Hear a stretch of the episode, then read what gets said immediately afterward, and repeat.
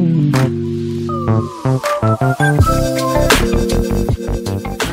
sepi nih podcast. Rumah sepi, studio sepi, nggak ada orang. Gue bajak lah. Mungkin mereka tidak berniat untuk menindas tapi dengan mereka membuat cabang dengan nama yang berbeda, branding yang berbeda padahal pemiliknya sama, otomatis akan membunuh yang kecil. Lu mau beli tanah, harga tanah sekarang di Jogja berapa? Udah mahal sih. Nah, tapi UMR tetap segitu-segitu aja. Dia cuma hanya menyediakan ruang. Uang. Konsepnya jualan ruang. Ya mungkin ada peningkatan selera ya. Peningkatan selera. Jadi nggak cuma yang sederhana tok kayak gitu. Kita butuh suatu gebrakan dalam estetik mungkin ya.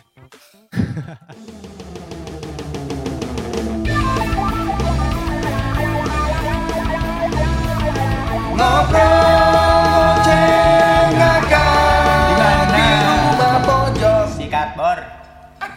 Aduh, sepi nih podcast nih. Rumah sepi, studio sepi, nggak ada orang. Gue bajak lah nih. Tapi ketika sepi gini, saatnya gue beraksi. gue Made, gue mau ngebajak podcast ini.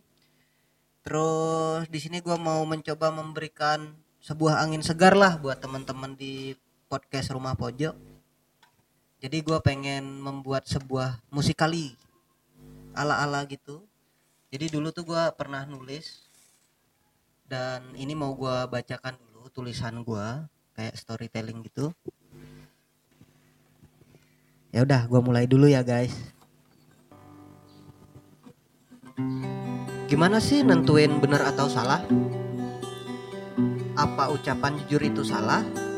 Dan apakah bohong itu benar? Tidak selamanya baik atau jelek tergantung dari ucapan kita entah itu benar atau salah bagi mereka. Kata mereka di sini gue kasih tanda kutip. Karena suatu hal yang benar atau salah itu tergantung suara mayoritas. Ya enggak? Tapi gue rasa itu tergantung kepada siapa kita memihak. Mayoritas kah atau minoritas? Tentunya secara awam kita akan berpikir itu mayoritas. Mana yang lebih benar dan baik untuk orang yang banyak. Tapi saat ini mayoritas gue rasa sudah tidak setangguh dulu. Karena mindset memperkecil circle untuk mensukseskan diri itu semakin meluas memperkecil circle membuat minoritas itu tetap bertahan. Yang pada akhirnya yang berkuasa itu lagi dan itu lagi. Yang akhirnya yang mau didengarkan pun itu lagi itu lagi karena mereka dianggap benar. Tapi pesan gua buat mereka yang sedang memiliki power, berkuasa dan sebagai minoritas jangan lupa untuk tetap menjadi manusia yang berguna buat manusia lainnya. Dan jangan menindas orang-orang yang sedang berjuang untuk menjadi minoritas seperti kalian yang memiliki kekuasaan, yang mau didengarkan dan berhasil mensukseskan diri. Sekian.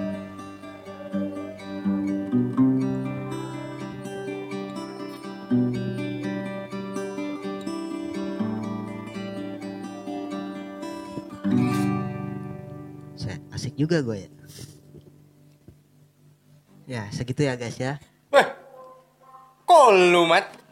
Ya lagian sepi ya. Gua hajar aja nih podcast. Lu bajak ya?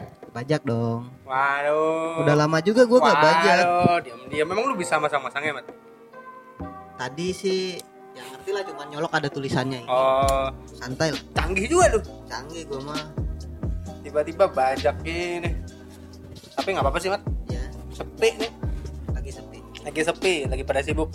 Lagi sepi, lagi pada sibuk. Sibuk ngapain dah nih? Lu yang kita, lain. gitaran ya? Iya, sambil gitaran gua tadi ala-ala musikali gitu. Oh, boleh juga lu. Boleh dong. Cobain nggak boleh? Boleh diulang nggak? Jangan dong. Capek ya? Nanti, nanti. Capek, capek. Oh ya Ini mau masuk ke materi dulu Oh, gua. skill lu udah udah habis. Udah habis skill gue segitu doang. Oh, Nanti lah kalau pengen main gue main lagi. Lu nggak nggak mau nanya gue dari mana? Mau nanya tapi ya gimana lagi? Gue eh, enggak deh. Gue malah tanya kok lu ada di dalam sini sih. Lewat mana, Mas? Jendela kebuka main nyolong aja, main nyelonong aja gue. tapi ini gini nih, tadi kan barusan gue musikali tentang mayoritas dan minoritas. Dulu, ntar dulu, rebahan dulu lah. Gue capek jalan satu kilo tadi beli rokok. Jauh amat. Perasaan warung dari sini cuman dikit doang nih sebelah. Iya, gue nyari rokoknya yang aneh-aneh. Oh, Rokok apa tuh? wah ya rokok tembakau. Eh kok gitaran lagi gua? Berhenti dong. Tangan gua nih main-main gitar aja. deh. Lu tiba-tiba suka gitu ya? Iya, Main-main sendiri. main kan. Duh, tangan gua nih susah diatur, Pak. Jadi gini nih, lu kan baru dateng nih, gua ceritain nih. Jadi gua pernah bikin tulisan nih tentang mayoritas dan minoritas. Jadi kayak eh, dulu tuh tulisan itu gue bikin eh, ketika gua mulai mengamati kok sekarang nih eh, yang lebih didengarkan, yang lebih berkuasa itu minoritas pak, karena orangnya itu lagi dan itu lagi. Jadi maksudnya gimana, Mat? Yang minoritas sama mayoritas nih gimana nih? Jadi Ini gini, dalam masalah apa nih? Agama, enggak, keyakinan apa kebiasaan? bukan. Gua ngerokok dulu. Ya. Pas ini aja pengen esek-esek. Jangan, gua sekarang udah mulai mengurangi untuk membahas esek-esek. Oh, Nggak deng, dulu dari dulu gua nggak nggak terlalu bahas beginian karena lu pada aja, lu pada aja nih. oh gitu. Oke oke oke. Lu mau bahas gimana? Oke dari awal. Gua kan baru datang nih. Tadi lu nggak tahu udah ngomong apa aja.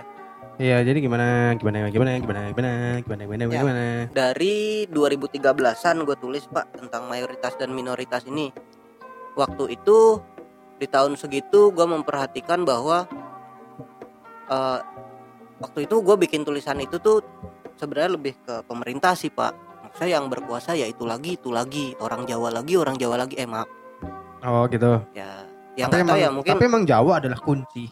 ya tapi ya mungkin gimana ya tapi ya dari dari presiden pertama sampai sekarang ya orang Jawa lagi orang Jawa lagi terus kalau misalkan mau kita tarik kayak ya mereka masih se-circle gitu sih pak menurut gua cuman yang ya mungkin kita nggak bisa lihat dari luar gitu loh Oh, maksud lu kenapa itu itu aja? Mm-mm. Dan ketika mereka bersaing pun sebagai orang yang memperebutkan posisi, gue pernah tuh nonton channel tuh ada lupa gue nama channelnya. Pokoknya intinya tuh akhirnya uh, ketahuan kok ujung-ujungnya kayak si A dan si B ini ternyata dia punya relasi di perusahaan yang sama tapi menggunakan anak perusahaan. Jadi orangnya itu itu aja. Iya, memang kekuasaannya begitu, Mat. Kenapa ya? tapi kalau misalkan kita bahas yang itu berat banget. Gue Iya. nggak mau bahas itu karena kan dulu gue membahas itu karena masih relate dengan jurusan kita ya. Ya, Nah. jadi kekuasaan tuh hanya dimiliki oleh segelun, segelintir orang, Ya. minoritas yang pegang. Jadi kayak yang suara mayoritasnya udah mulai gak guna, gak tangguh gitu. Eh, rakyat-rakyatnya ini Iya. malah yang Heeh. iya. Padahal harusnya mereka melayani rakyat gitu ya. Ya betul. Dan kemudian nih sekarang gue bawa ke topik yang lebih ringan aja lah. Nih gue sering mengamati ya. Nggak tahu Hmm. gue seneng banget ngamatin orang. Pengamat nih, Pengamat gue. pengamat sosial. Barangkali gue bisa jadi Roy Suryo kan pengamat. Jadi gini, gue melihat kafe-kafe di Jogja deh pak. Oh, jauh banget dari pemerintah langsung ke kafe nih. Iya kan pemerintah berat pak. Makanya gue nggak memilih untuk Hmm. membahas itu. Tapi ini gue Oke, oke. kayak tongkrongan di Jogja deh karena karena kita di Jogja Heeh, heeh. Eh, jadinya sekarang nih kayak tongkrongan di Jogja ya orangnya itu lagi itu lagi yang punya Ya. ya emang Sebenarnya emang bener karena modal mereka punya modal iya, sedangkan punya yang modal sih. eh, mi- ma- mayoritas ini belum punya modal gitu tapi yang kadang gua salut nih untuk yang ada yang berani memberanikan diri bikin kopi-kopian kecil-kecilan kayak gitu-gitu Iya. heeh. Nah, kadang tuh gua kasihan gitu Karena apa? Ujung-ujungnya mereka akan termakan oleh mereka-mereka yang punya modal ini. Makanya tadi Hmm. nanti lu bisa dengerin ulang dah.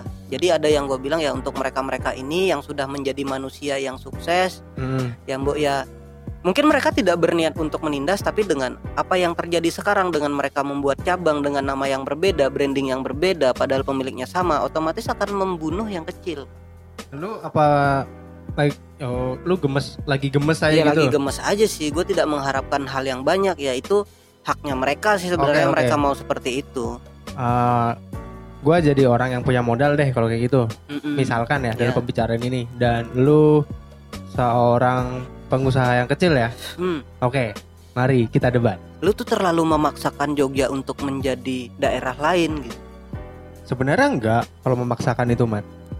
Karena itu salah satu bentuk dari demand. Gua waktu pertama ke Jogja 2011 itu ke Jogja lagi, gue melihat tongkrongan yang menengah ke atas itu dikit banget bisa dihitung dengan jari. Mm-mm. Saya ini saya ya. Kan eh, ya pemilik modal bebas lu bebas Iya, bebas kan contohnya ya, ibaratnya Iya. contohnya. Ya, saya ini hanya memberi ruang baru ruang baru aja bagi orang yang mau. Kalau nggak mau, yang mau yang kalau nggak mau ya sudah, gitu saja. Sebenarnya simple. Dan Iya ketika saya bikin satu, nah laku nih, saya tes, coba bikin lagi ah. Eh, kok masih laku juga? Saya bikin yang Hmm, bikin ketiga. lagi hak-hak pemodal ya Iya, tapi memang kalau misalnya dibilang Jogja itu yang sederhana sudah mulai menuju arah yang kita Memudar? bukan mudar sih. Tidak akan memudar kesederhanaan itu, akan selalu ada. Eh balik lagi lah ke Nah, permintaan. karena Iya. kan ini ini pandangan dari lu sebagai pemilik modal gitu kan ya, ini pandangan gua sebagai eh, yang nggak punya modal heeh. kerja ikut corporate Gue juga membuat satu kafe itu sebenarnya ya karena niatnya cuma untuk memberi ruang aja pak, ruang gerak lebih ruang gerak. Iya, anak-anak muda yang Mm-mm. lebih pengen secuil modern di kesederhanaan. Iya, tapi sekarang bukan secuil lagi awalnya kan Iya. bikin satu cuman karena demand karena demand ya dan saya rasa menguntungkan, saya tambah saya tambah. anda tambah sorry Iya, saya tambah. Akhirnya sampai kelima lah gitu, ibaratnya Mm-mm. gitu ya. oke Ya itu alhamdulillah deh. Loh, apa ya? benar benar Apa sih kalau misalnya dilihat eh, itu kan juga ada kemungkinan resiko gagal kan, Pak?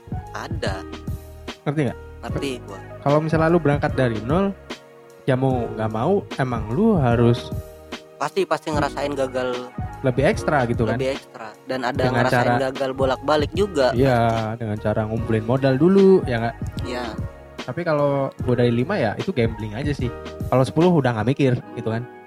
ya Bikin aja uh, laku apa enggak bodo amat. Ntar bikin tempat baru lagi gitu kan. tapi sebenarnya jujur maksudnya seperti yang tadi di awal gue bilang gue tidak menyalahkan hal itu karena eh, di dari situ pun eh, apa ya secara tidak langsung lu juga menciptakan sebuah lapangan pekerjaan di daerah yang sederhana ini Iya.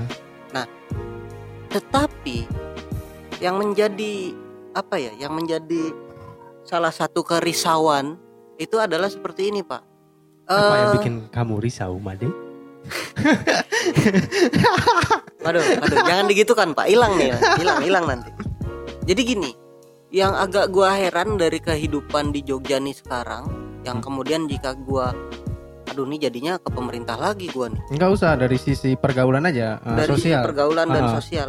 Cuman Iya, ini lifestyle. ini berpengaruh ke ini juga Pak masalahnya. Maksudnya kayak kadang tuh yang menjadi eh, kerisauan itu adalah ketika semua tongkrongan ini kan akan eh, misalkan nih lu kan udah sukses nih misalkan punya lima tempat gitu Heeh. punya lima tempat ngopi yang Oh, jadi ntar high gitu kan diikutin gayanya.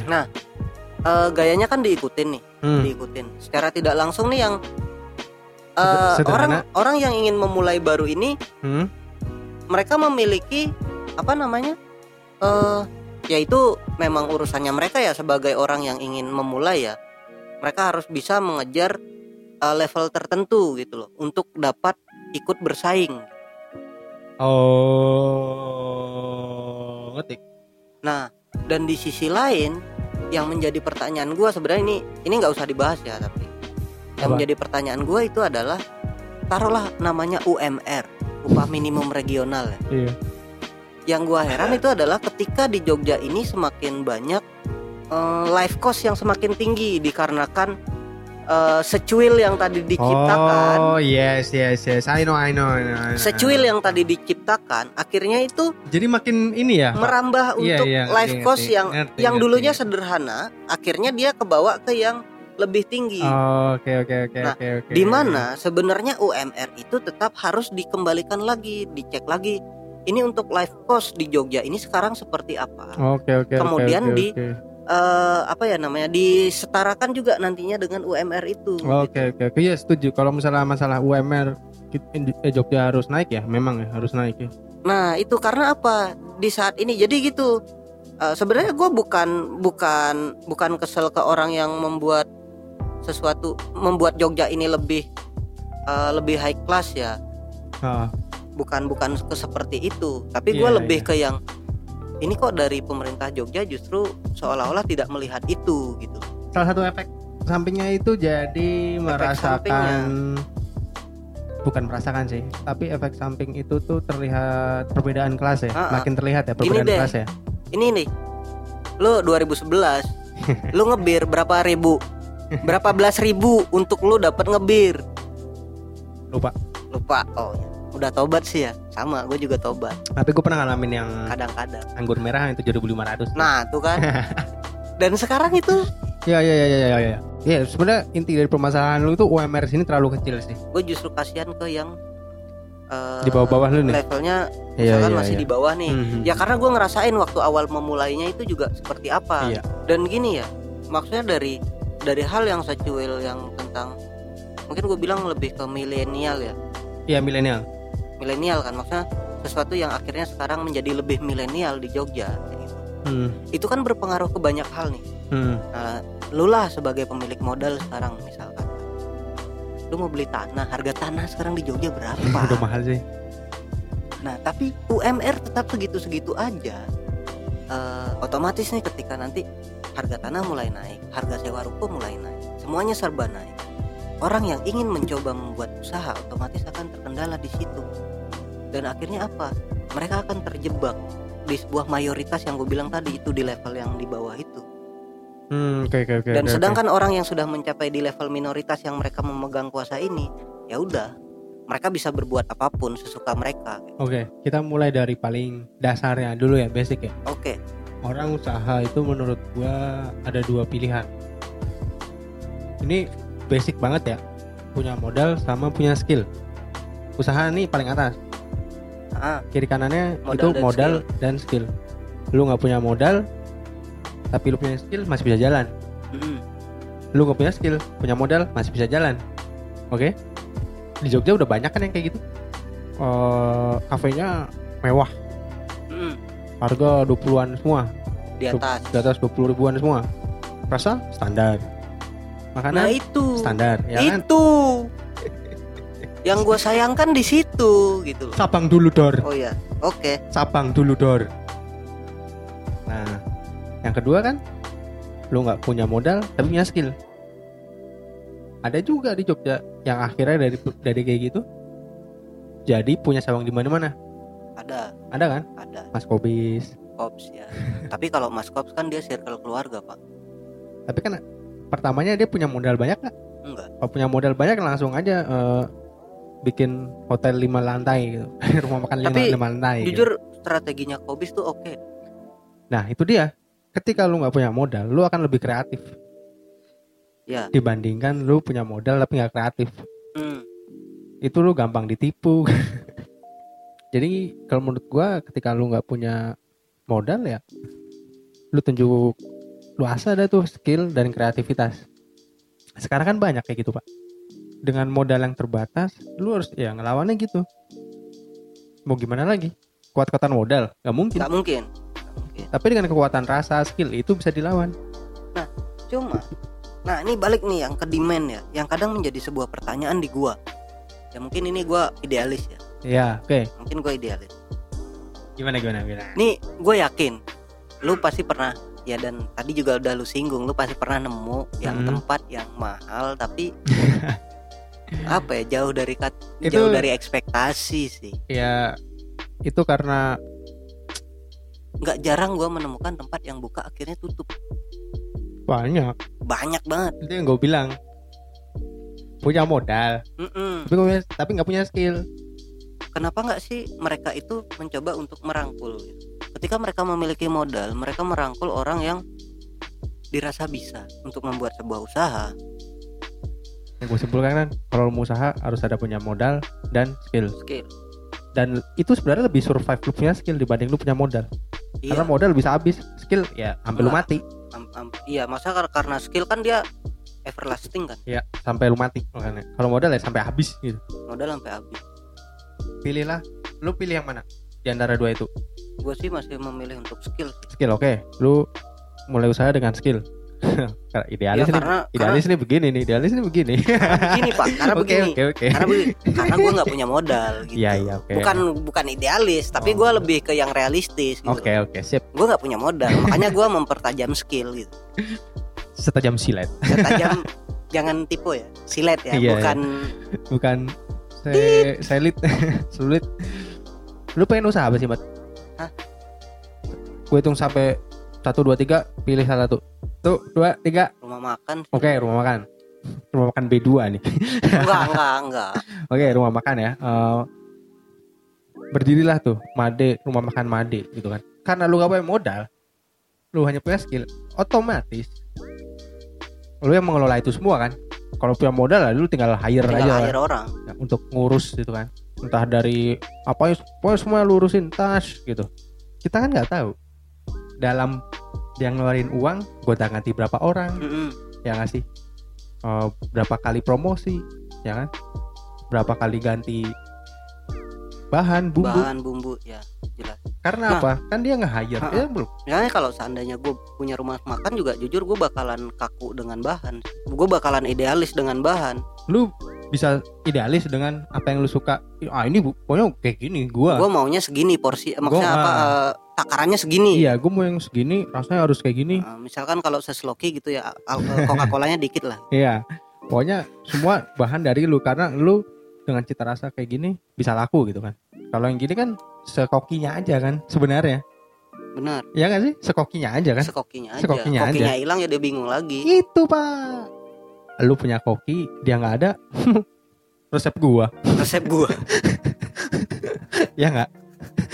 bener Dia bayar koki, koki hilang. Resepku. resepku bukan resep kokiku iya kokiku. Gitu pak. tapi kadang yang kadang yang gue heran ya Eh, eh, untuk orang yang memiliki modal ini eh, ini kebetulan memang sedang gue alami juga sih Eh, kalau nggak becus ya udah ganti aja terkadang orang-orang yang punya modal nih karena mereka memikirkan punya modal jadinya mereka bodoh amat gitu. menggampangkan. Bodoh amat gimana? Jadi ya gue bisa bayar orang lagi ini Kebanyakan emang kayak gitu. kebanyakan kayak gitu dan itu yang gue sayangkan gitu loh. Udah ngerti kan? Apa yang Ngerti, disayangkan kan? ngerti Ya udah, berarti nanti kalau ketika muda lu jangan kayak gitu, Oh, ya oke? ya jelas lah Nah, beda beda maksudnya itu udah itu udah pembawaan pribadi masing-masing ya Iya pak. Enggak, gue nggak men- mencontoh orang seperti itu sih itu bukan gue lah. Sisanya serahkan pada Allah aja lah, serahkan pada Tuhan aja lah. Yang penting kan kita sudah Bers- berusaha gitu. Berserah diri kepada Tuhan. Ya, Pak. Iya lah, mau gimana lagi? Cita rasa oke, promosi oke, manajemen oke, tapi Tuhan berkata lain bagaimana? Iya sih. Eh, Kita cuma bisa pasrah kalau Tuhan berkata lain. betul pak. Jadi kita balik lagi ke kafe yang saat ini beredar ya. Heeh. Lu kan tadi bilang banyak tuh kafe yang mahal, tapi biasa aja. Mm-mm. kan tadi gue bilang kalau usaha bisa dari modal sama skill Hmm. itu pak dia cuma hanya menyediakan ruang Ruang, ini jualan ruang konsepnya jualan ruang space. yes Sekarang gini nih, gue balikin ke lu. Lu nih pribadi, kalau misalnya lu nong- nongkrongan sebenarnya yang lu pengen yang kayak gimana sih? Nah ini biar biar ringan, biar ringan. Nongkrongan yang lu pengen. Yang santuy sih pak. Yang nggak Santuy. begitu gedombrangan gitu. Nggak begitu yang rusuh. Nggak begitu yang sepi. Ya santuy aja. Tapi nggak tembok doang gitu juga. Hmm, hmm, hmm. jadi sebenarnya gue lebih suka yang Garden, bentuk garden garden. garden gitu sih. Kalau gue sih agak aneh ya. gue merasa aneh dengan diri sendiri sih. Untuk tongkrongan. Lu sukanya yang gimana? Kalau mungkin kurang lebih hampir sama sih pak Kedo nggak suka sama yang kedombrangan. Jadi yang nggak terlalu ramai nggak terlalu sepi juga. Iya. ya intinya yang bisa buat santai. Chill. Ya buat ya sans. bener ya, chill, bisa santai sans. Gitu. bener sans. Ya itu ngebir terus slow rock oh slow rock iya Slow slow rock slow rock kan lu menilai tongkrongan yang sekarang beredar di Jogja kayak gimana sih mat? Kebanyakan kan sekarang banyak kopi-kopi tuh. Banyak kopi lu menilai melihat itu kayak gimana? Kalau gue sih pada akhirnya nanti tempatnya itu lagi dan itu lagi pak. Sesuai selera aja ya? Iya sesuai selera lu aja. cocok-cocokan aja di mana Cocok ya? yang iya sih gue juga gitu. nggak terlalu rame. Sebenarnya ya perubahan kota itu akan selalu terjadi ya. Sekarang kita sudah melalui perubahan zaman yang nah anak muda yang sekarang mungkin dulunya wah dulu mah gitu-gitu doang sederhana-sederhana semua sekarang dengan ada yang konsep baru ruang space yang baru yang wah kayaknya lucu ya. Wah chill nih wah Hmm. nyaman nih wah enak nih di mata wah enak nih bagus nih di Instagram. Itu yang membuat kafe-kafe pun pada berinovasi. Jualan tempat. Jualan tempat jualan space nggak cuma hanya jualan rasa. jualan rasa. Karena mungkin rasa sama saja. Tapi mereka mengistimewakan space itu tersebut. Banyak kok yang lebih bagus sih ketika dua unsur itu dipadukan. dipadukan ya.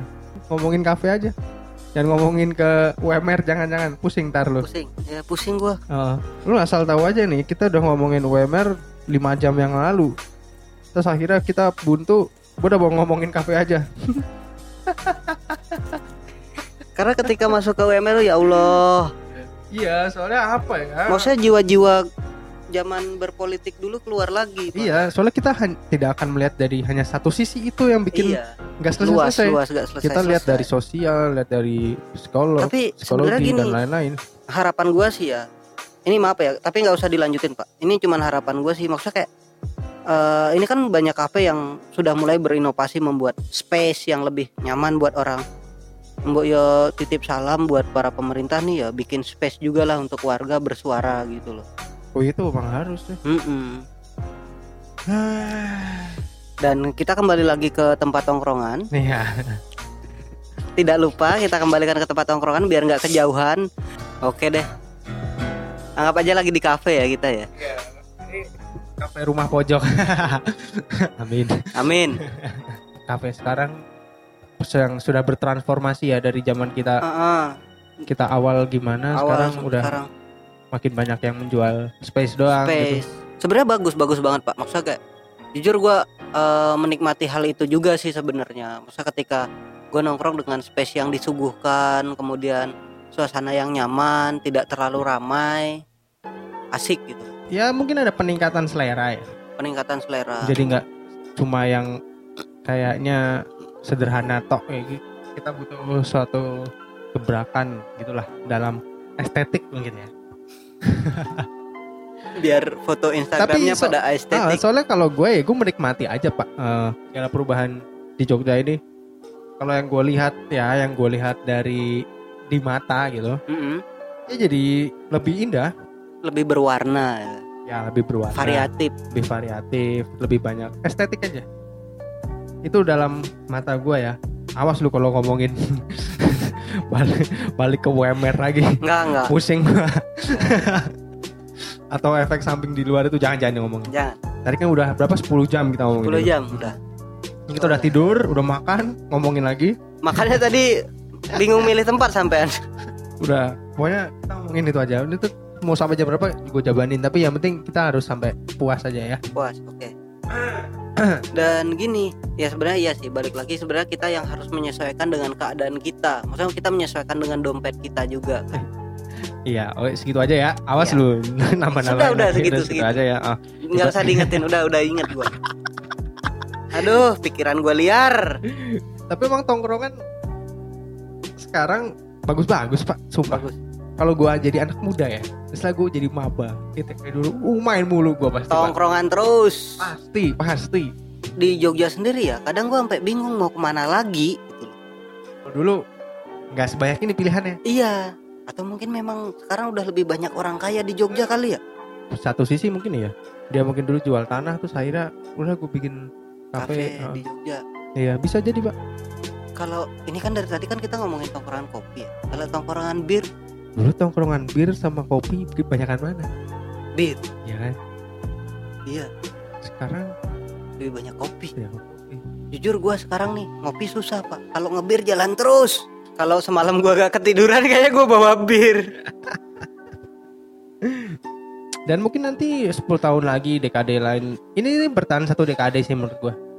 Dari Yang mungkin kopi-kopian nih. Ah, mungkin masih lima tahun lagi masih bisa jadi tren. Entah itu akan berubah ke mana lagi, entah itu nanti jadinya ke teh atau ke susu atau ke Eh susu bukannya udah sempet rame ya? oh iya iya susu mah pertama dulu deh. Susu sempet rame. Jadi susu dan bir dulu bersaing, Pak. Iya ya. Tapi dua-duanya dikalahkan oleh kopi Saat ini. saat ini. Karena orang kan juga butuh udara baru, udara segar, tongkrongan baru, tongkrongan segar. Ya orang-orang yang sukanya bir ya sudah nyari bir saja. Orang yang sukanya susu ya sudah ke susu saja. Kalau susah eh susah lagi. Susu-susuan Eh, Syah. bulat. lihat-lihat juga ada nih mereka bikin namanya es teh. Teh yang dikemas eh, lebih baik dengan harga yang lebih mahal. Akhirnya semuanya Padahal gitu ya. itu es teh. akhirnya semuanya gitu ya ah ah oh Teo teo teo. Ah, gini aja deh. Nah, daripada kita pusing-pusing kan mikirin UMR, pusing-pusing mikirin apa namanya nih. Topik kita berat ternyata. Mungkin ini beberapa patah kata ya buat teman-teman semua, buat pendengar podcast Rumah Pojok. Kemarin ini gue ada bikin voice over sama salah satu teman kantor. Mungkin gue ngutip dari kata-katanya dia aja ya.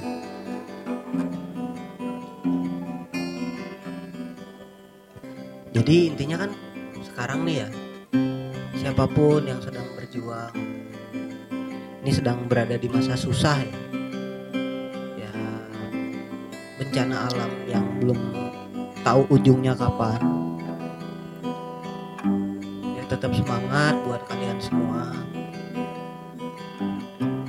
semangat berjuangnya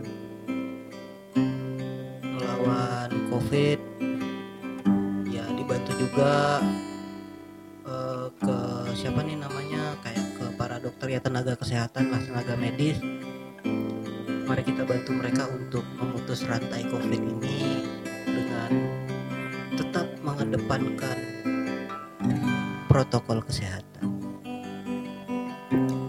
Semangat ya. Doang Pak.